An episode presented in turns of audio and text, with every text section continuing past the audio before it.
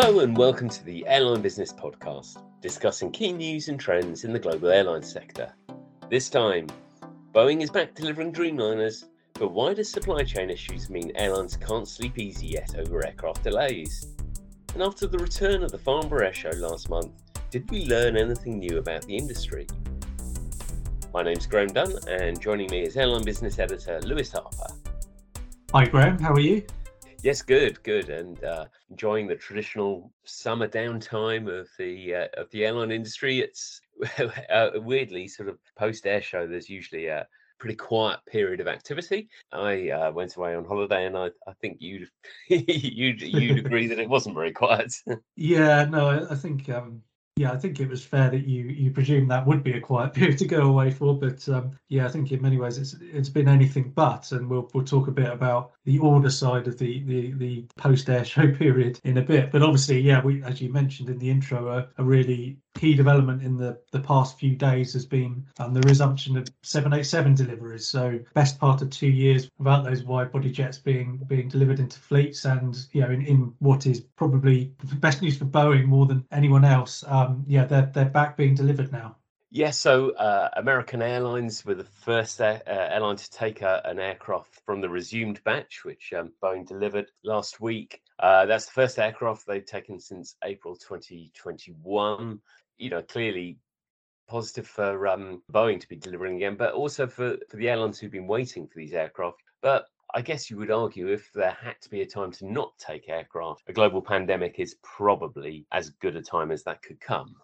Yeah, that, that's the curious thing about this situation, really, because you, as much as you would you know some airline CEOs have been heard over recent months to be complaining about the the situation. There's also a sense you you can tell by the way they're talking about it that very few airlines have been crying out for wide body capacity. As you mentioned, October 2020 was kind of you know, the really dark times for the industry. So at that point, you know this wasn't a big deal. Clearly things are a lot better now. But even saying that, you know you look at some of the airlines who are big 787 customers, and that covers you know, it's probably easier to name a network carrier that isn't than than is. But you know, look at Emirates, for example. I know they've they've got plans to use that type on on thinner routes, maybe, but but generally their current fleet isn't fully back in action yet. Um, airline like Lufthansa, they they've got um, I think unusually among peers that haven't had delivery of any um, 787s yet. I think they've got 32 on order. Um, but again, they're not, you know, the recent earnings season was was all about this big recovery in demand, but long haul is the, the slowest to come back. And you know, some markets like transatlantic are very strong, but clearly Asia Pacific is still is still a, a market that um, has a long way to go,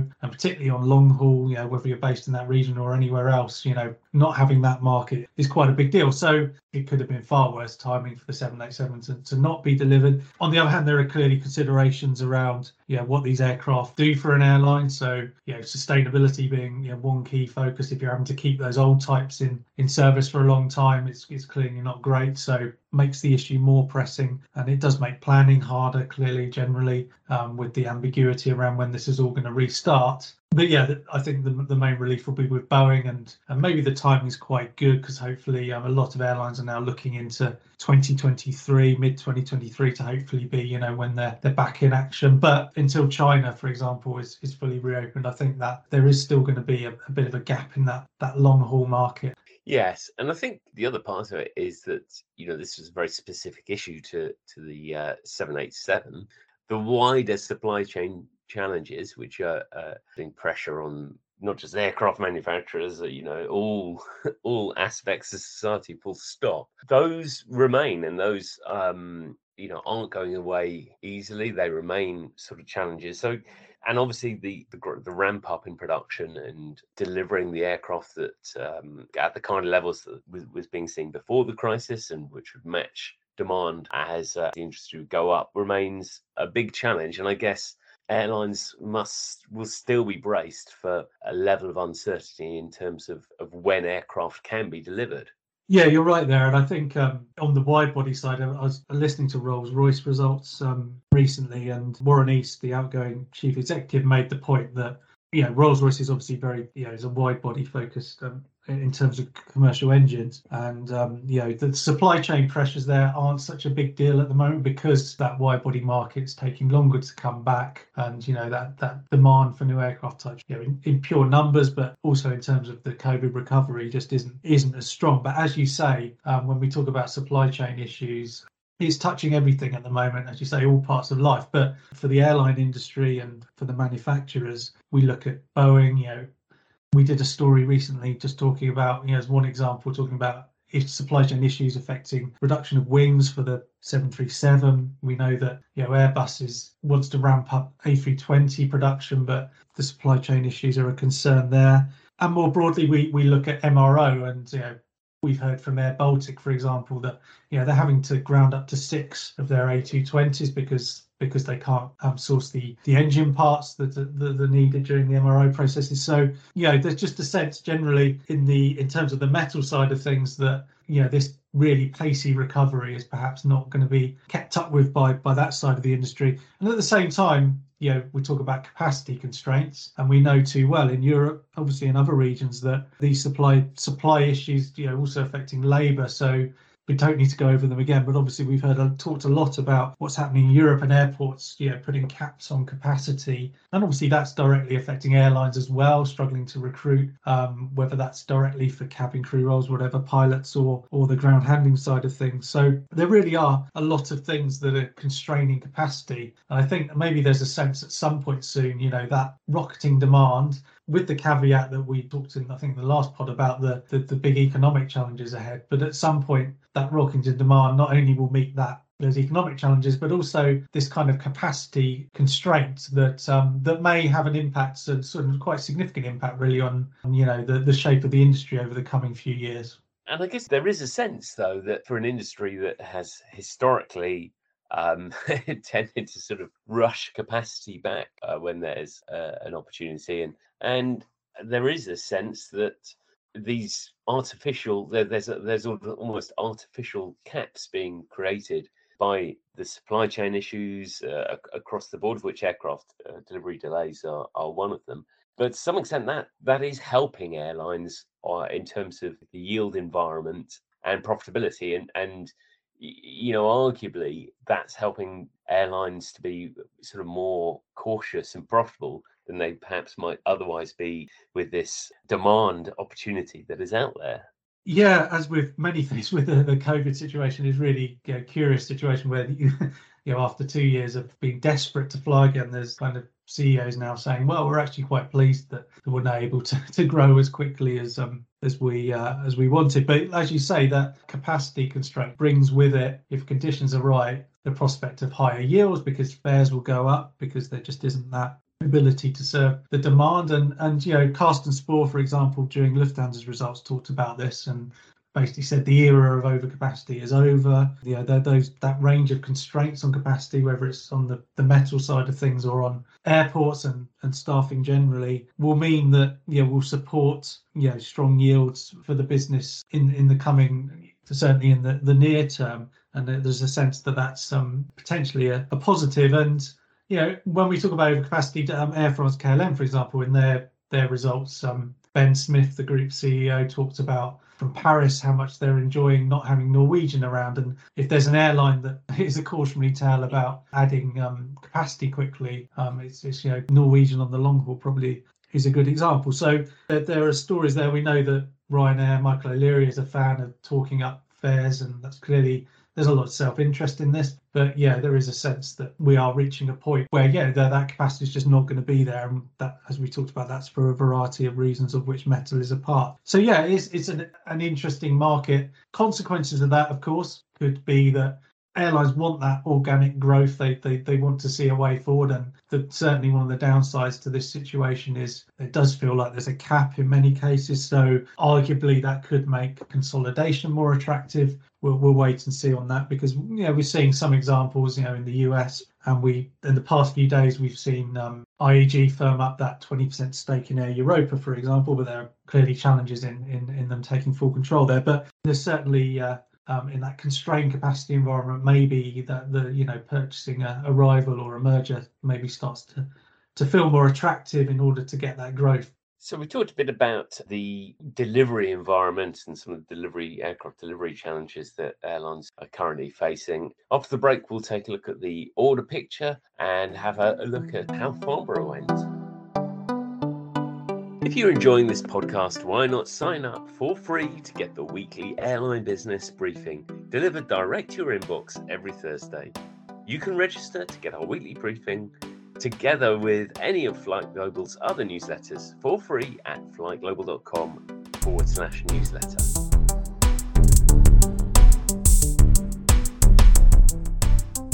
So, welcome back, and um, just uh, in, in the hottest days of the UK, hottest day in fact at, at any, hmm. on record for the UK, slap bang in the middle of that. When else would you want the hottest day in the UK to be other than at the Farnborough Air Show. That was quite a hot one to be covering this year, wasn't it?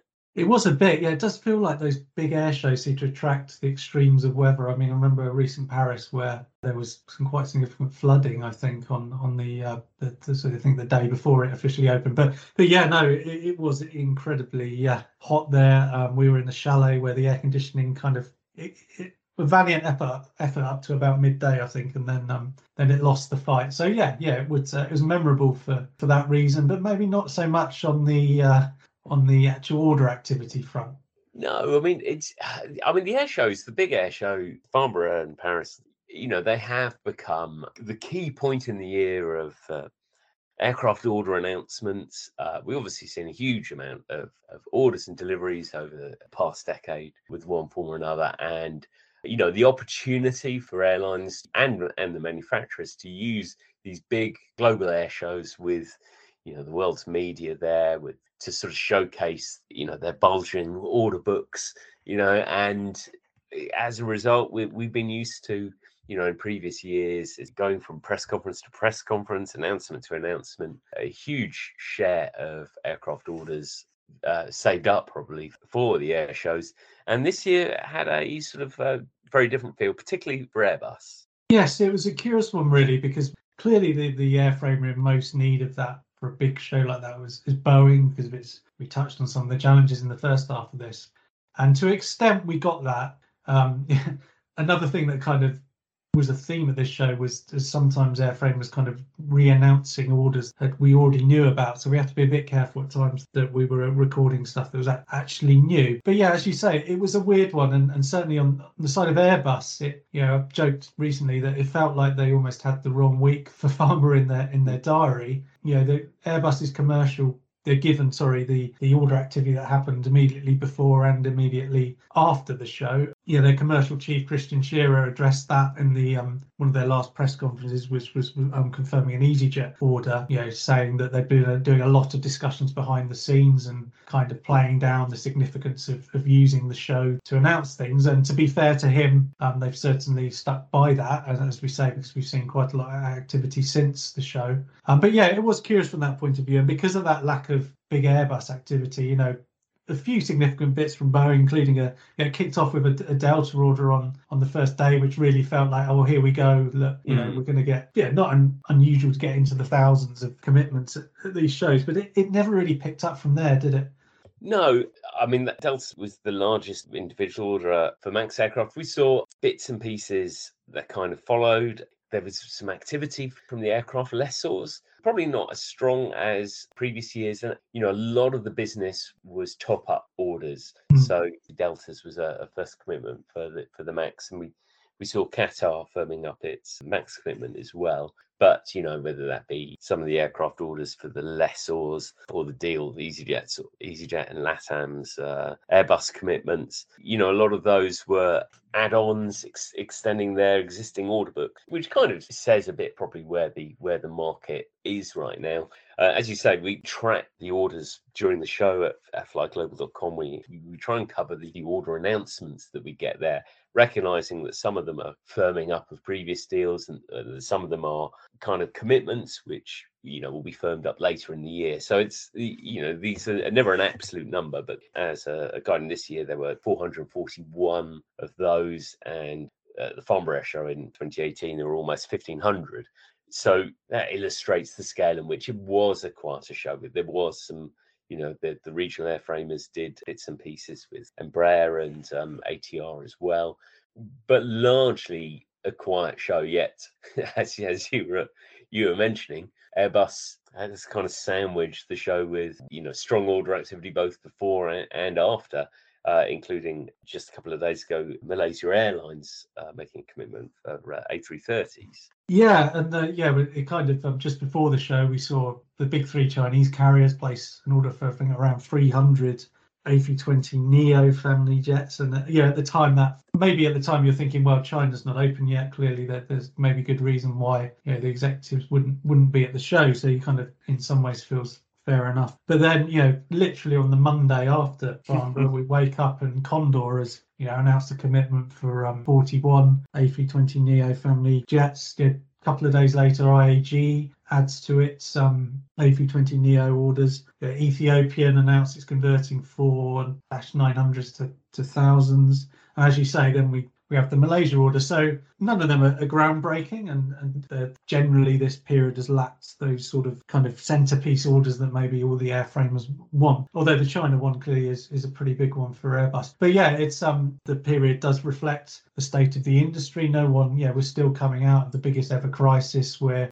a reasonable number of airlines aren't quite at the point where they've got their all their fleets back in action, particularly if you look at Asia and as we talked on earlier on the wide body side of things um, across the board in many cases. So yeah, that yeah, the sense that um, that it's the time to be placing those huge orders, maybe it, it, would, it was an unrealistic expectation of the industry. Um, but having said that, you know, if you if you take together, yeah, Airbus had announced all of that stuff that happened either side of the show at the show, I think it would have given the um, different mood at the show. I think and I think possibly because of that, this this situation, you know, says a lot about the industry. The way the orders happen probably says, you know, more about how Airbus viewed the show. Um, unusually, because they've usually been um, big on on announcements at the big air shows. Yeah, and I think the other thing about the show, you know, I think it felt like the most back to normal show that I've been to since then in terms of COVID restrictions and COVID requirements that you know it, felt like a relatively normal show being there on the on the ground which is really positive.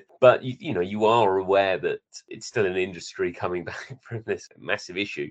And also that we're not on the cusp of are Airbus or Boeing going to launch new aircraft programs or, or, new developments? I think in a lot of the previous years, there's been okay. We expect to hear about innovations on on the wide bodies with various aircraft that have been, you know, to, to my mind, a surprisingly large number of new aircraft models or variants that have been announced over, over this past decade or so. But eh, to some extent, the big issue to ask the airframers was about ramp up about production rates, about supply chains, so that kind of theme dominated a bit. So you didn't really have, you know, and that's one of the other things that quite often brings um, those aircraft orders with them is is if there's a launch of a model and there's you know accompanying launch orders that go with that. And you know we have obviously we've seen both airbus and boeing develop and offer new cargo models. I mean there wasn't a great deal of uh, order activity in that space although that market is clearly a, a, a, clearly much smaller one than um, the wide body passenger market yeah, yeah, that that was yeah. It felt like if you know any market was going to you know stand out at the show going into it, did feel like cargo would be an area. But as you talk about that, there's a much smaller area of the market, and um and yeah, but even so, it didn't quite um yeah there weren't any bumper surprise orders there. But you're absolutely right on the you know often the, the, the bumper orders of the company a new program. I guess the closest you get to that is yeah the Max 10 where where going into the show. There are concerns about the program, so Boeing did get that kind of um, lift with some commitments for that. But yeah, it was a show light on on that kind of innovation on that side of, of the, the market. But on the on the other hand, of course, everyone wants to be talking about sustainability. And while we're a long way off, I think seeing a show where we get bumper orders maybe for a you know new aircraft type with a new generation engine, I think still people are very keen to talk about sustainability and um, and that you know from a news angle. Know, let's be honest, the industry is working hard on this, but it doesn't exactly yield big stories at the moment. You know, people know what needs to be done on, on sustainable fuel, for example. Yeah, everyone knows that we need to get to the point where we're ramping up commercial production. On the technology side, there, there were some interesting announcements. Certainly, GE testing, testing a, a, hybrid engine at, at 40,000 feet. These kind of things that, that are all really important developments, but they just don't kind of bring the, the excitement you get with the orders. And everyone knows we're kind of a, a still a way off these breakthroughs really having a big impact on the industry. Yeah, I think it it, it serves as a reminder of so, so as journalists we have our own timelines of how quickly we want stories to develop and how quickly we mm. want to, things to move on, what kind of excites us and, and gets things going. But I think it, it, it serves as a real reminder of the scale and the size of the task the industry faces to really decarbonize and for technology to play a, a big role in that. You know, we we are seeing developments of electric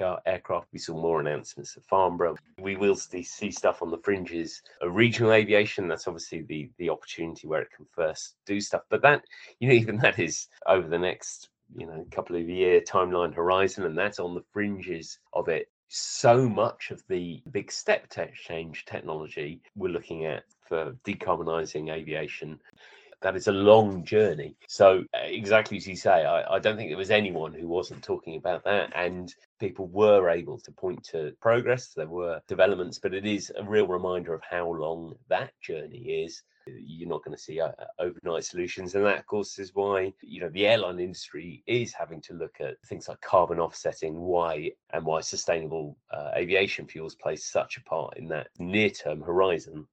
Exactly, yeah, and I think um, if anyone needed a reminder of why these things are important, of course, as you mentioned, we were at Farnborough Airshow on the, the hottest day ever recorded in in the UK, and yeah, as you say, everyone everyone was talking about it. But yeah, that that step change certainly when we're you know large scale commercial aviation markets we're looking at on the technology side is a way off. That's why, as you say, sustainable aviation fuel and, and offsetting to an extent are, are big parts of this. And it does create a, an, an interesting challenge for the industry, really. We've, we've touched on before, but we're seeing the impacts of, of climate change um, in our, our day-to-day lives the, the solutions aren't to hand at the moment. So if we're a big air show like this in 10 years time, what is going to be fascinating to see where the industry is really, I think more than ever, because the step changes we're this looking to achieve are obviously a make or break in, in many cases. And I think it makes it a really interesting industry to, to cover, but it's going to be an interesting journey anyway. And on the SAF side of things, I think the reason that is particularly important, and in the context of aircraft orders, talk to even the most committed um, sustainability advocate and airline, and they will acknowledge that airlines are investing in fleets at the moment that yeah will operate with sustainable aviation fuel. But yeah, airlines aren't going to want to just drop those aircraft the you know immediately if a yeah, new generation electric aircraft or hydrogen aircraft or hybrid option becomes available. These are big investments for airlines at the moment. Um, yeah, these fleets are designed to be in place for decades So that that is why you know the technology is clearly really important, and why it is particularly on the larger aircraft side of things longer term. And that is, and you know, SAF is sort of everything in terms of really making the difference. I think when you look over the next 10, 20 years, I think that comes online at a pace that's really what's going to make the difference. The technology is clearly crucial, and in in, in the, the, the the longer term. Absolutely. So, um, whether it be 10 years' time or one year's time in Paris, we will see. Lewis, thanks for your time today.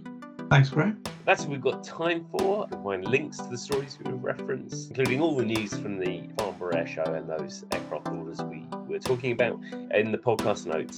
And you can uh, keep up to date with all the latest stories from across the industry at flightglobal.com. If you've enjoyed the podcast, please leave a review and don't forget to subscribe. And we'll see you again next time.